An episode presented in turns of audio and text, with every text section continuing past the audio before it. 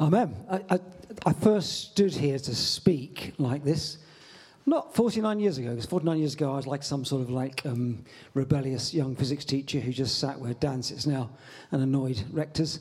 Um, hi, Dan. Jen. Um, uh, but I still get nervous when I stand to preach. Do you think it's okay? Yeah. Because because in a way, I get that because although actually, actually this passage, fantastic passage, I don't think I ever preached on it.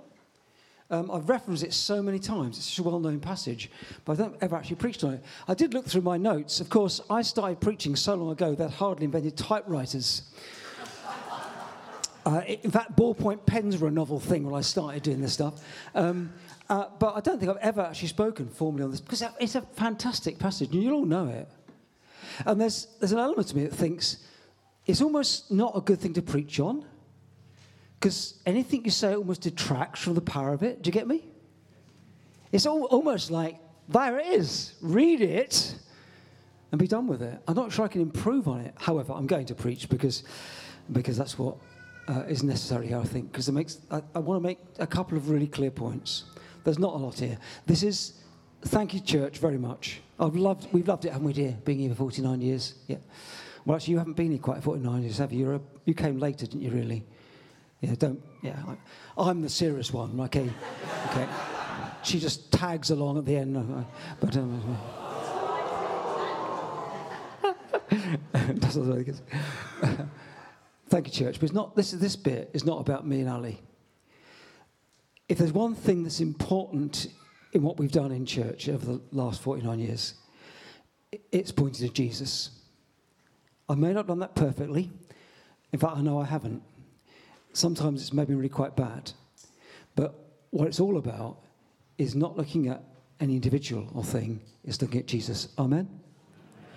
And, and if you live as a Christian and if you're getting it some ways right, and if, if you are being transformed, as Bosco said, then people should begin to see something of Jesus in you. Amen? And, and there'll be times when it's not right, but there are times it does work. And so this is all about Jesus. And just, just, Laurie put the title down, the title is Jesus. And what a fantastic thing to preach on. Not my last sermon, actually. I'm not getting away that lightly, but it sort of feels like a sort of terminating point, an end point that God's told us to move on. So here we go. It's on screen. Um, and it starts from uh, verse 5. In your relationships with one another, have the same mindset as Christ Jesus, who, being in very nature God, did not consider equality with God something to be used to his own advantage. Rather, he made himself nothing by taking the very nature of a servant, being made in human likeness and being found in appearance as a man. He humbled himself by becoming obedient to death, even death on a cross. Therefore, God exalted him to the highest place and gave him the name that is above every name. The name of Jesus, every knee shall bow in heaven and on earth and under the earth. And every tongue acknowledge that Jesus Christ is Lord to the glory of God the Father. Amen. Back to the beginning, please, Paul. The context of this chunk, this amazing piece that talks about Jesus and talks about who he started from, where he started from, where he went down to, and where he gets exalted to. It's got that sort of, sort of, I don't know, trajectory, that motion through it. Trajectory, good physics word. Got to get some physics in somewhere. Uh, it starts with him in heaven. It goes down to the cross and comes back up to him in heaven again. Paul goes that, that, and he does that because he's talking about us having the same mindset, having the same attitude, having the same attitude as Jesus had. This is about, he's in a context in Philippians here, the previous bit that Wendy spoke on last week. He, he talks about us not considering ourselves less God than other people, putting other people first.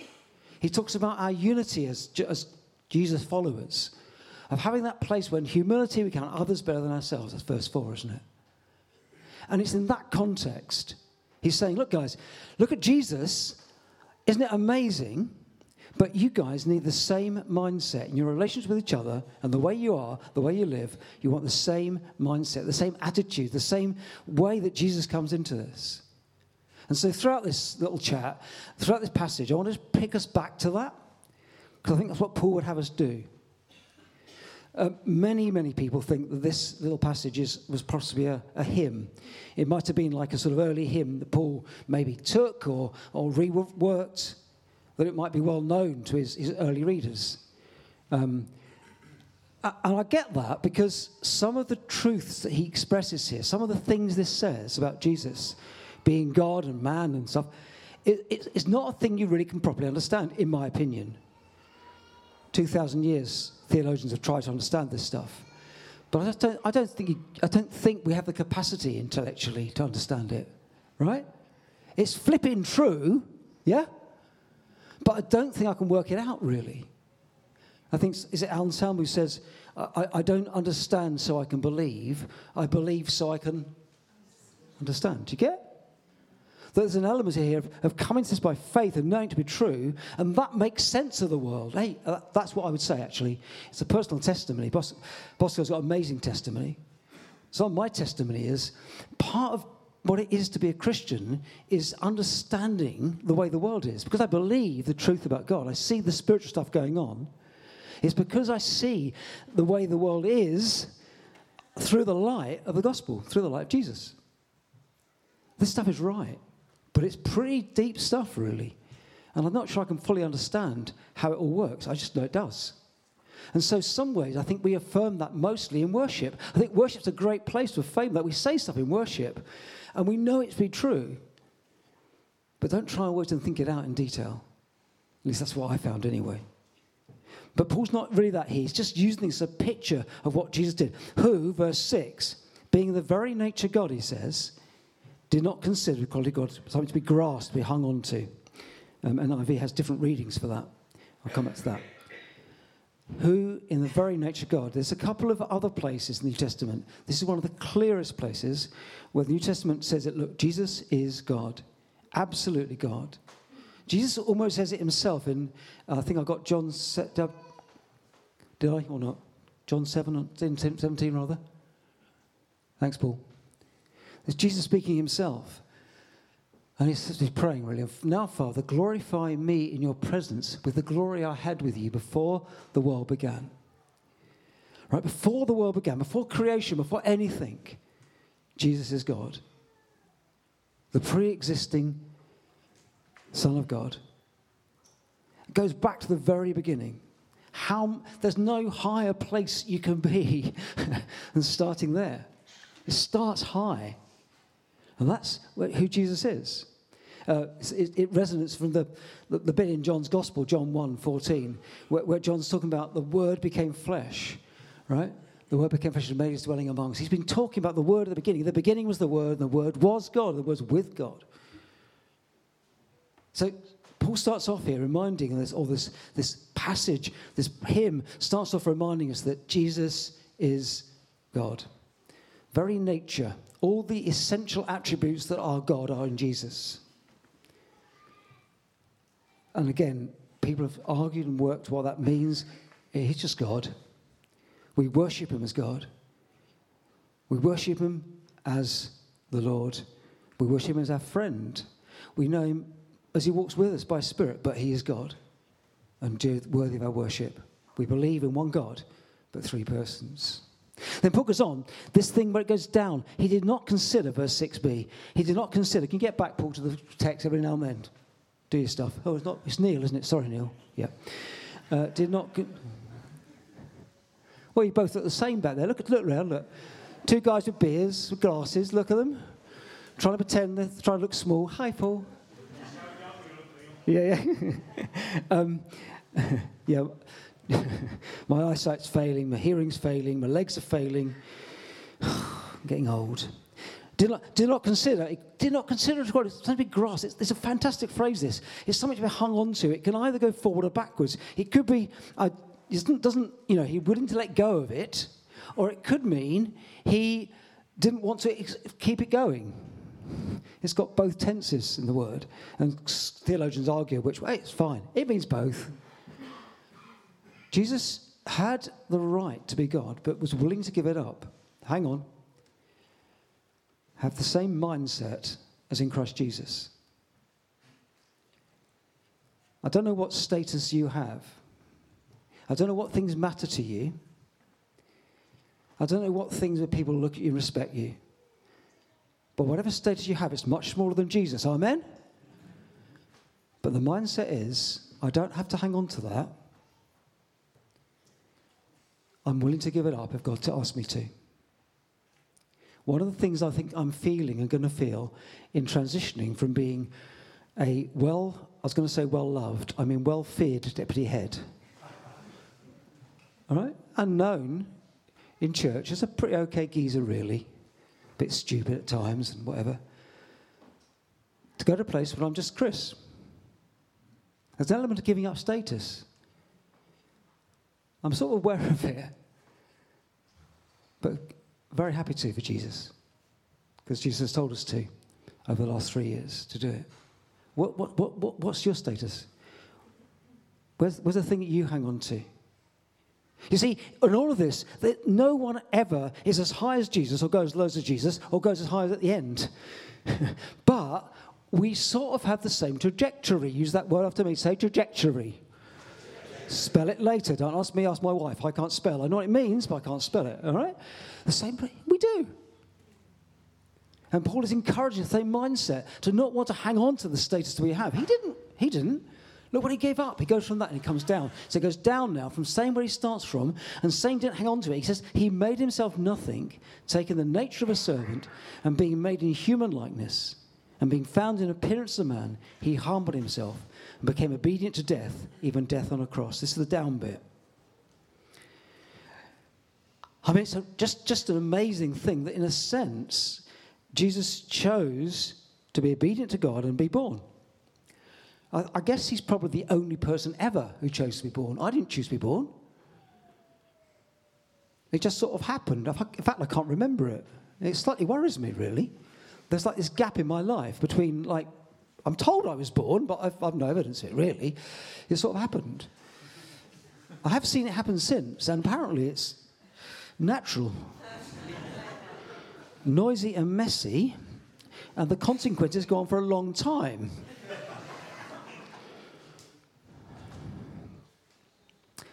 I've quoted a Wendy before, my friend uh, John Dawson, who's a child Christian psychologist, who says, says something like, The umbilical cord is never broken, and all the nerve endings go one way. if you're a parent, you know that? Anyway, birth. He, he, he's born. He makes himself nothing. He's willing to give up status and be.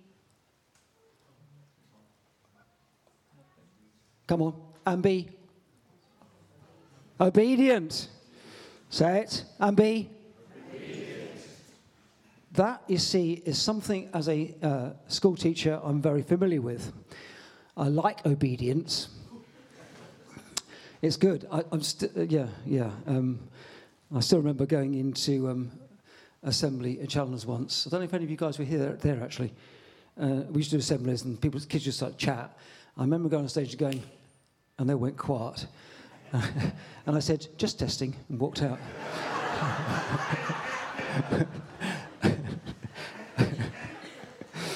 you see, you see, is that the mindset you've got? Have the same mindset in Christ Jesus that willingness to give up status, and that willingness to be obedient to God. I, I mean, in a word, it's no brainer, isn't it? If, if, Jesus loves me and given himself for me, and God has raised me up and given me his Holy Spirit, why would I not obey him? Jesus says to his disciples, Why do you call me Lord, Lord, and not do what I tell you? I mean, it's John's Gospel, but I quoted it quite a lot when I was teaching. Why do you call me sir, sir, and not do I tell you? but it's a, it's a mindset thing. Am I in the place? Are you in the place? Are we in the place where we hear what God says and we say, fine, I'll do it? For Jesus, it was costly. Obedience as a Christian, I suspect, is nearly always costly in different ways and different shapes. I suspect it's always not an easy thing. I don't think you can make it a point of principle. If life is easy, you may be being obedient, that's fine. But quite often, when you are obedient as a Christian, life gets tough. It calls you out into a difficult place. Have the same mindset as it was in Christ Jesus, who emptied himself, who took on a servant.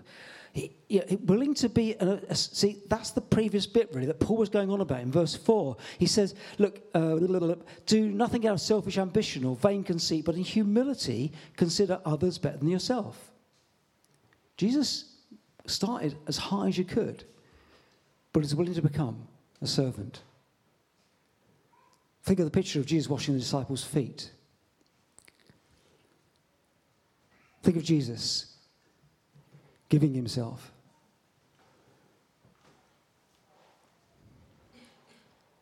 Are you willing? Is that the mindset that we have? Because it's so easy, isn't it, in our world, which is pushes and tells us that, you know, there's a lot of good stuff in that. You know, you're the best person you can, blah, blah, blah, blah, bigs you up. That's okay. But sometimes we're called in a place in church to count others in humility, to count others better than ourselves, to put their interest first.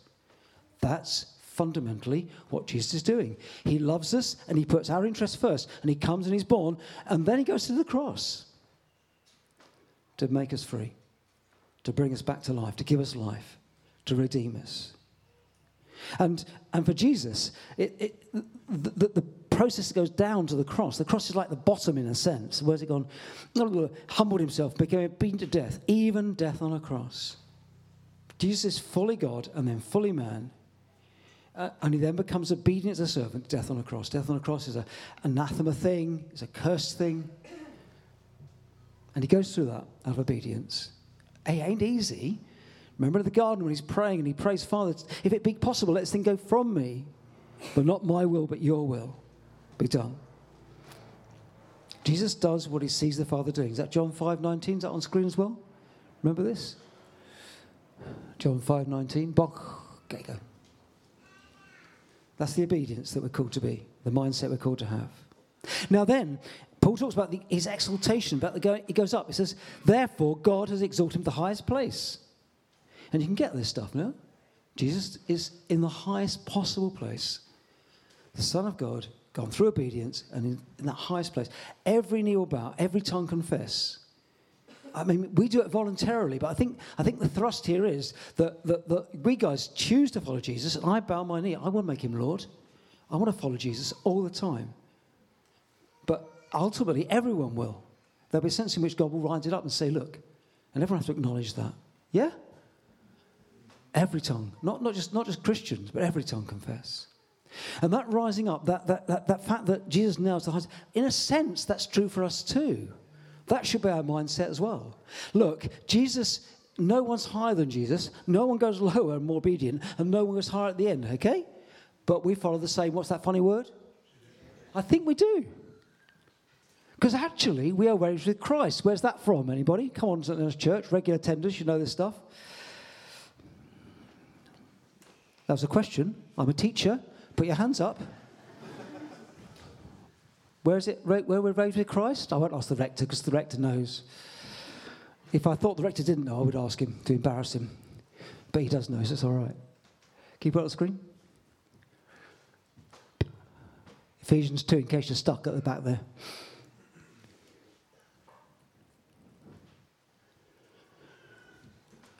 And God will raise us up with Christ? Is it? What do the words say? Raised up with Christ. Where are we seated? What's it say? Seated with Christ. Okay? Uh, the most amazing thing about this being a Christian thing is that it's not somehow I have to struggle now until I get to death point. I'm quite close to death point. I'm, you know, in fact, one of my grandsons, he's not here, is he? They're down the school. Uh, one of my grandsons asked me, um, they're with us back from Uganda, they asked me the other day, he sat there quite quietly having his Cheerios, his third bowl of Cheerios. I mean, when I say a bowl, I mean a bowl absolutely full of Cheerios, and said, Pops, are you going to die soon? yes, but I'd rather not be reminded about it. Had I gone to that? Oh, yeah. but I, I haven't got to wait until I'm dead to be raised with Christ, have I? Do you get this? You see, you see, my, I choose to follow Jesus. I want to be, have a mind like him. I want to be obedient. I want to give up status. I want to follow you. But God has already raised me because he's forgiven me. He's already raised me Christ. I mean, in a sense, I go through this process sort of faster than Jesus, trajectory faster than Jesus. Because he did it, it's possible for us to do it. Now, I don't always live from that place, but I know I can. I, I don't always command the world a way I'm allowed to. But that's where I am. I've been made alive in the Spirit. I'm raised with Christ. I'm seated in the heavenly realms, in the heavenly realms. Of course, ultimately, when I do die, that will, it will come together. It'll be a complete thing. I won't longer this struggly bit here. But that's the truth. I want the same mindset as Jesus. Jesus, you see, I think all through his earthly, I mean, he knows, doesn't he? He knows through his earthly ministry that he is the Son of God. He's never doubt about that. His identity is secure. Church, where's your identity? In Jesus. You're in Christ. He knows.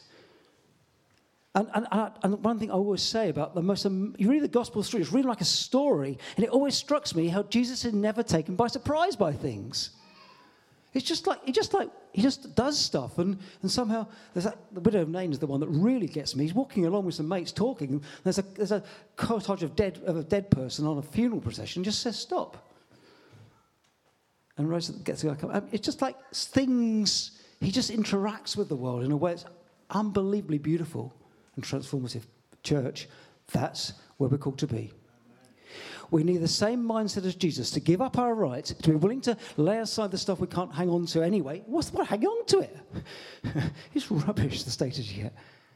We want that mindset like Jesus, who's willing to be obedient to give up, because we have already, in a sense, been exalted. That's where we live from. And Paul wants the church in Philippi to know and to live that. He wants them to know and live that this Jesus, my Jesus, the Jesus I've tried to follow, and Ali and I have both tried to follow and tried to walk with over 40 odd years in this church and in our jobs and everything else. My Jesus loved me, gave himself for me, and walks with me still. And I call him friend. And what can you do but worship him? What can you do? But say, Praise the name of the Lord my God.